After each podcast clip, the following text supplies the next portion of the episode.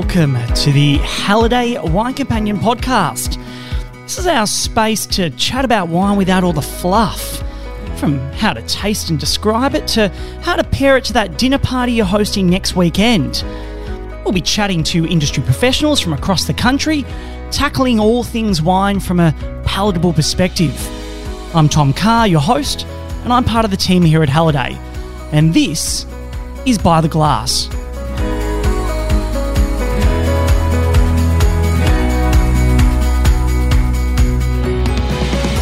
Oh, thank God it's Friday. I hope you have a glass in front of you. I certainly do. And today we are chatting about all things Grenache. Now, whether you drink wines in which Grenache plays a supporting role, or you purposely seek out a Grenache only drop, one thing is for certain you need to know more about this varietal. So, who better to join us than the winemaker behind this year's varietal winning Grenache, Giles Cooke from Thistledown Wines in South Australia. And he joins me all the way from the UK. Please welcome Giles. How is life in the Northern Hemisphere? Hi, how you doing? Uh, well, it's um, it's probably a little bit different to, to where you guys are at the moment. We've um, very. I shouldn't rub it in, but hopefully we I, I, hopefully we've done our lockdowns. But yeah, we're it's uh, it's pretty much back to normal here. Most restrictions off, and uh, we're allowed to go out and drink wine again. So it's all good. but actually, it's seven a.m. where Giles is, and Giles goes, "I haven't even had my caffeine yet."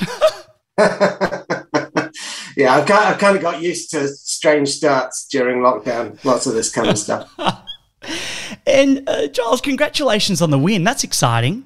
Uh, yeah, no, it's incredible. We've um, we've been going ten years, and um, over that course of time, we've become a bit of a Grenache specialist, slightly obsessed, or more than slightly obsessed about it. So yeah, the, uh, winning the the varietal award for the variety that is most important to us is is incredible, and I, I, think it's a really great impetus for a lot of our growers as well. So yeah, we're, we're, we're delighted with it. I know we'll come back to this and we're going to taste it. We're going to talk about it a lot. But I want to start with your award winning Grenache. It's the 2019 Sands of Time Old Vine Single Vineyard Grenache. That's a mouthful. Uh, at what point? at what point in the process did you know that you were onto something special? That's a, uh, that's a funny one because um, I, I don't know whether I'm unusual in terms of winemakers or just the same as everybody else, but you're pretty much racked with doubt about what you've created all the way through the process, right up until the time somebody such as Halliday or somebody else comes along and says that's bloody good. um, uh, all, all the, I mean, when with Sands of Time is a single vineyard wine, it's not that we're blending it with anything else, but I am choosing individual barrels. And even through that process, you're saying, is this good enough to be Sands of Time? So I, am not, yeah, I'm not sure that there was a point until somebody actually validates it. I, I knew it was good. I knew it had everything that we look for from this vineyard and from style of the Grenache that we make. But um, yeah, it, it's not really until I think somebody else comes on and tells you it's great that you actually know. And how does it compare to previous years? Like, what do you think gave the 2019 a winning edge? Um, 2019 was um, it was one of the drought years, um, so y- yields were pretty small, um, and uh, low yields often help with trying to get more flavour into the into the fruit. Um, so that certainly helped. It was dry. There was low disease pressure, so that we had really healthy fruit. Um, so it was a pretty easy year to, to make the wine. But I, I, think, if anything, it's we've been working with this vineyard for, since 2013. It's just each year we just get a little bit better at how we kind of transfer the incredible fruit from this vineyard in, into the bottle with as little kind of in the way as possible. We just want a really kind of transparent, faithful illustration of what that vineyard does. And I think each year we just get a little bit better about conveying that that fruit to, to people. And so what actually goes into making a wine of this standard? Great fruit from mm. an amazing site. It, we're, we're about Grenache. Um, but we've also done, we've done a lot about actually focusing in on individual vineyard sites and also within each individual site, what makes particular parts of a vineyard special. So I think um, you've got to start with incredible fruit from an amazing site. Then there's a bit of work in terms of trying to find out where within that vineyard does the very best fruit come from. Um, and we, we started making back in t- 2013. And um, I, I, think as, as we've gone on, we've realized that in some ways, the less we try and do to influence the, the style of the wine, the better the wine gets. Um, so everything that we do in the winery now is about just trying to translate that vineyard site into bottle with as little interference as possible. Um, so all the winemaking is quite hands off. It's all wild ferments, a lot of whole bunch to provide nice structure. Um, I guess, like most things, it's just detail. You start with incredible raw ingredients, um, and you don't try to mess with them as much as possible. Uh, we, have all got a tendency to want to kind of tinker around and play with stuff because mm, mm. that, that puts our fingerprint on a wine, yeah. but actually the, the best thing to do is often just to try and do as little as possible. Yeah, that whole minimal intervention, which uh, yeah. many winemakers are adopting these days. Uh, and, and yeah. so on Grenache, um, Grenache in Australia has had quite a checkered past. But it's now gaining recognition as a standalone variety. Can you touch on the history of Grenache? Yeah, absolutely. In, ter- in, terms of history of Grenache in Australia, it, it is pretty checkered. And really, until quite recently, it was looked down upon as a pretty lowly variety that was only really used for fortifieds or for blending. So, but pre kind of 1950s, 1960s in Australia, it was the most widely planted red variety. Well, that's interesting. Um, yeah, and, and, and that was predominantly because Aussies drank a lot of fortifieds, whether it was kind of sherry or port styles. Yeah. And, and Grenache is brilliant at producing fortified styles because it ripens to quite high potential alcohol levels. So you barely got to fortify it. If you let it hang and hang and get really ripe, you, you barely need to do anything to get it fortified. Mm. Um, so, so it was the ideal variety um, for doing that. But when fashions changed and everybody started to moving to still reds and whites, then Grenache's allure kind of faded and people gradually took the vineyards out. And then in the 1980s, there was a government uh, sponsored vineyard pull.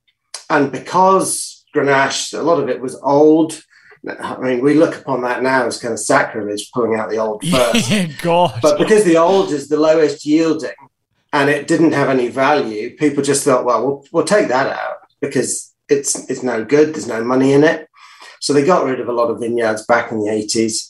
And, and even when we kind of started around about 2010, 2011, a lot of the growers that we were talking to were still kind of pulling the hair out. They, they'd done decades of looking after this stuff um, with, with no kind of value attributed to it.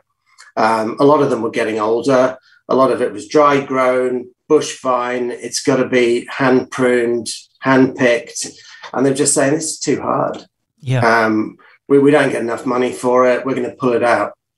And um, I think it was it was around about that time that people like us stepped in and said, we just can't see this happening any longer. This is this is a huge part of Australia's kind of viticultural history. Yeah. Um, and we need to do something to protect it. What was um, it? What was it typically blended with when it was blended away? So uh, this kind of alludes to sort of uh, Grenache's history a little bit as well in terms of where it came, where it originally came from. So it originally came from uh, northern Spain in Aragon, but a, a, lot of people would be more familiar with it probably in blends from southern Rhone, like Côtes du Rhône or Châteauneuf du Pape. Uh, so it was uh, traditionally blended with Grenache, some Syrah, some Mourvedre, which in Australia is known as Mataro, um, and then a whole host of other varieties. Uh, if you were in Rioja in Spain, uh, Garnacha would have been blended with Tempranillo and Graciano and perhaps some Mazuelo. So it was it was always a kind of uh, a big part of those blends, but never the one that got a lot of attention. Sounds like it was always the bridesmaid and never the bride. Absolutely. Yeah. Yeah. And as a result of that, people just kind of took it for granted. Well, thank gosh, people like you have stepped in and given it, given it the centre stage. Uh, how we touched on this before, but how versatile is the varietal? I, d- I think it's incredibly versatile, both in terms of the, the wines that you can make from it, um, but also the way that you can use it, drink it, drink it with food. Um, so, in terms of uh, the, the styles that you can make. A, a, lot of areas, and I guess this is part of the problem for Grenache in terms of its perception, um, was that if, if you look at um, a lot of areas of northern Spain, um, where it originated from, uh, a lot of it was used for producing rosé or rosado. And, and those were just simple quaffing styles of wines, which didn't have any aging ability or, or any particular value to them. Um, but it still makes some of the best rosé wines in the world. So if, if you look at all of the, the pr- pale Provence rosés that people are spending huge amounts of money on at the moment, a lot of them are Grenache based. Yeah, right. Um, it's got quite thin. It's got because it's got quite thin skins. Um, it doesn't give a lot of color to the juice early on, so it's, it's ideal for making um, rosé. So it does rosé brilliantly, and uh, we do one, and a lot of other people in, in Oz do um, a lot of good Grenache rosé now. Um, it it would traditionally have been also used for making much bigger, heavier styles, and certainly Australia's fairly recent past was trying to make Grenache kind of in the mold of Shiraz. So leaving it to hang a long time, getting it really right, putting it in oak, um, and making something which is maybe not the best um, in terms of showing off what it can actually do. So it can, if pushed, but but what it does brilliantly. And, uh, and where we're only really finding out now is doing those kind of more medium bodied aromatic styles that are incredibly versatile in terms of yeah, you, like Pinot, you, you can have them served at kind of room temperature and they're they're warming and they're welcoming and comforting when it's cold but also you can stick them in the fridge. You can have them straight out of the fridge. Um, and ideal kind of quaffers for barbecues as well. So um, I, I think it's incredibly versatile. It's just that until fairly recently people were a bit one tracked it was either kind of rosé or it was bigger heavier styles. Yeah and on that and I mean, you've already touched on it briefly, but how do you think Grenache is perceived in society? Uh, well, it used to. Uh, well, some people used to kind of kind of blue collar Pinot, so it was kind of like a cheap version of Pinot. Um, my my preferred terminology is um, Grenache delivers what Pinot can only promise. Oh,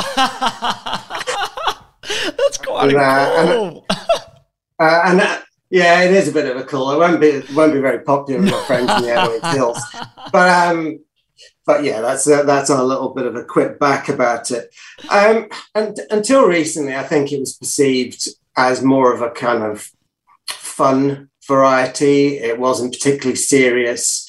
Uh, it was there as a kind of bulking out variety for blends that um, they, they can make some pretty tasty wines, but they weren't going to be taken too seriously. But I, th- I think what's happening now, and pe- people like ourselves and um, some of the other people at the forefront of um, Grenache are now showing that is actually an incredible vehicle for showing these beautiful sites. If you produce it the right way, you don't pick it too late, you don't use too much oak, then the, the wines are just absolutely beautiful, textural layer. They're, they're every, everything that we kind of set out to do uh, originally. And it's taken a while. I mean, uh, we've been pushing Grenache obsessively for the last 10 years. Uh, a lot of the time when people didn't even want to listen. Um, and um, it's only now that I think people are realizing that actually Grenache is capable of making world class wines. It's kind of ironic because there, there are wines out there things like Chateau Rayas and Chateauneuf du Pape, um, which would sell for probably about, I don't know, thousand bucks a bottle, something wow, like that. Wow, and they're Grenache. Um, and that's a hundred, and that's a hundred percent Grenache. So there have been world class Grenaches around for a long time, but I think people are only just waking up now to the potential of it. But that's what I love about wine is that I, I, I it's like fashion. Things flow in and flow out, yeah. and I feel like Grenache is on the cusp yeah. of having its moment, and you'll be at the forefront of that, Charles. Uh, well, damn well hope so. Uh, so let's talk about wine making, right, with Grenache. What sort of stylistic changes have you noticed over the years? Uh, well, I kind of touched on it in the past. I think one of the big problems that we had to overcome when we were talking to all of those growers that were saying, we're going to pull this stuff out, uh, there's no money in it. One of the things that we had to do was to try and change people's perceptions and I actually get them drinking it and enjoying it. And, I, and I, not to put too fine a point on it, I, tasted a lot of the wines that were being made 15, 20 years ago, and they weren't that great. Um, they Grenache was kind of like the the poor relation. So they, they picked Pinot, they picked Shiraz, they picked Cabernet first, got them into the winery, and they kind of uh, Grenache will hang on. It'll be there at the end. Um, but what came in was kind of just cooked fruit. Um, so a lot of work needed to be done to that to turn it into something more palatable.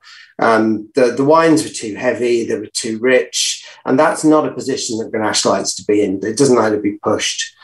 So what we needed to do to try and convince the growers to keep the grapes in the ground or the vines in the ground was to make something that people actually wanted to drink and come back for more of if people do that, then we'll be able to pay the growers a little bit more because we'll have made a bit of money selling some wine.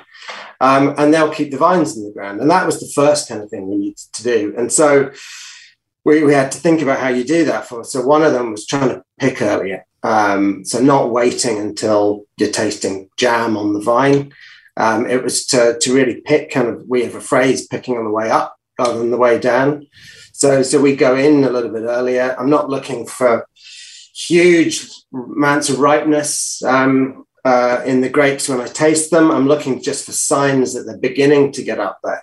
Um, and that means by the time we get that fruit into the winery, it's just reaching its peak rather than having kind of gone over the top. And then you have to do all sorts of adjustments to, uh, to make it right. So that, that was one of the key things, changing people's perceptions about picking times. Yeah. Most people in in Australia and around the world think of Grenache as kind of a late ripening variety. We've had to change a lot of that. In Australia, the problem is not ripeness, it's about trying to restrain that ripeness. So I guess that's what we're doing. Earlier picking, more whole bunch to give it a bit more structure. Yeah. And uh, don't use too much oak.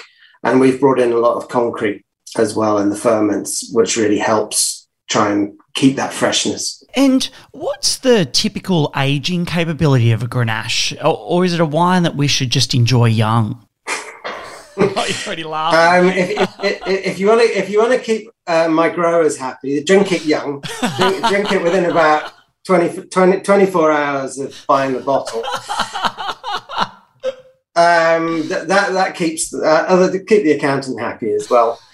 Um, but we we make we make so many different grenaches, and some of them are absolutely destined for that purpose. Yeah, you want to buy it, maybe chill it down a bit, smash it, enjoy it, and smash that's that's that, that that's what its purpose. A good old for. quaffer, a good old quaffer. But but good. I mean, tasty, yeah. adapt, versatile, all that kind of stuff. Yeah. But I mean, they'll they'll keep their age as well. But um, that's what their purpose is.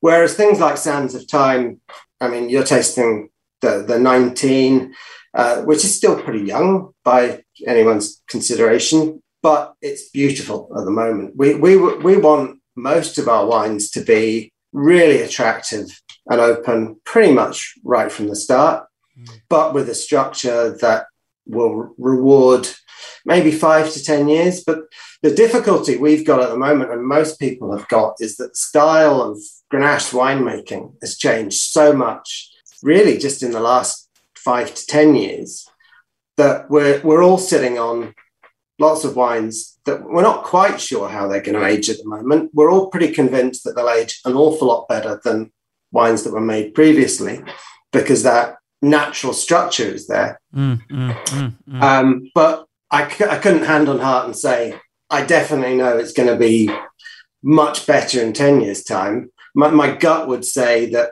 these are wines that they will get better and better for kind of five to six years. Yep. Sit at a plateau for two or three years. And then you'll begin to see that fruit kind of tail off a little bit after that. And some people love that. Yeah. Um, personally, I still want to taste the fruit. I still want to taste the detail of where that wine came from. And well, let's actually just taste the wine, shall we? Because I mean, Yeah. you know, it's seven a.m. where you are, it's, It's- somewhere. Uh, come, come on now. It's, it's getting towards eight o'clock in the morning now. So I, I- think that's just about acceptable time. Well, it is in Scotland. This is actually bringing a whole new like meaning to it. I'm having a glass, and I'm like, well, you know what? Twelve o'clock somewhere in the world, or in this case, eight a.m. Uh, so yeah, well, this uh, uh, I, will I'll pretend I'm spitting. Okay. Uh, so, what are the typical style characteristics of this 19? So the thing that comes through most strongly, irrespective of, of vintage, um, so the, the first vintage of Sands of Time's 2017, we've been working with the vineyard since 13. There, there- there's huge differences from year to year in terms of picking times. So um, from 15 to 16, there was six weeks difference in picking time, which is an incredible amount of time for there to be a difference. So there are differences from vintage to vintage but though there is a particular characteristic of, of this vineyard, which is why we make a single vineyard wine from it. Um, so, I mean, on, on the nose, I always get um, it, it's hugely aromatic. Um, you've it's more kind of down that red fruit spectrum. Yeah. Um, I, I get a kind of uh, some kind of wild raspberry, some cranberry. Um, it's those fresher fruits. Um, right, it's not kind of down the black currant dark fruit spectrum. It's more it's more red fruit. Yeah. Um, but then you've got this beautiful kind of overlay of spice, um, wild herbs. Um, we get a sort of wild rosemary characteristic on the nose. And I, I just find it really evocative. I, I, I can't help but smell this wine and start thinking of kind of Moroccan foods and this kind Oh. of stuff. The sort of ra- ra- ras el hanout, that kind of warm spice, rose petals, all, all of that kind of stuff going on. So d- we, we want all of our wines to be immediately very aromatic, um, really expressive of their site, and it's it's auto suggestion, I'm sure, but th- this comes from very old vines on sandy soils, and I can almost sense that sort of the sandiness, the the brightness, and the florality of it. So And as I as I try this wine, what I love about it is that immediately it's approachable. I mean, I Yeah. cracked the bottle. I didn't even have it airing. I just had a mouthful, and it was so approachable from the get go. Yeah, and I think that's um, that's a great thing, but it's also quite a deceptive thing. I, think some because we're not we're not that obsessed about color and concentration. We're it's more about aromatics, texture, and length for us. And I think sometimes people can look at Grenache and they go, "Oh, it's a bit pale." Uh, it's not as full bodied as I like, but you you you've got that immediately kind of soaring aromatics. Then on the palate, you've just got layer after layer of texture and more and more flavors come through and it, and it builds. So it gives this impression of kind of lightness and transparency, but actually it's got huge amounts of depth. there Huge well. length. And that- that's what I love about Grenache. Yeah, huge length as well. You know, like I, Yeah. I was even just counting the number of seconds in my head as you were talking. I was like, I'm still getting everything. You know, They're like, waiting for me to finish. yeah, yeah. it's, it's got, it's got so it, it, it, it does. It has beautiful length and plenty of complexity, but it's but it's strangely just really approachable from the get go. It's, it's yeah, rather it's, uh, yummy. uh, uh, yeah, it's way too difficult to drink. Uh, way too easy to drink, isn't it? okay. a yes. Uh, Yeah. and, and so, how should this particular wine be served? I, I'm almost tempted to say any way you like because I, I'm not. I, I'm.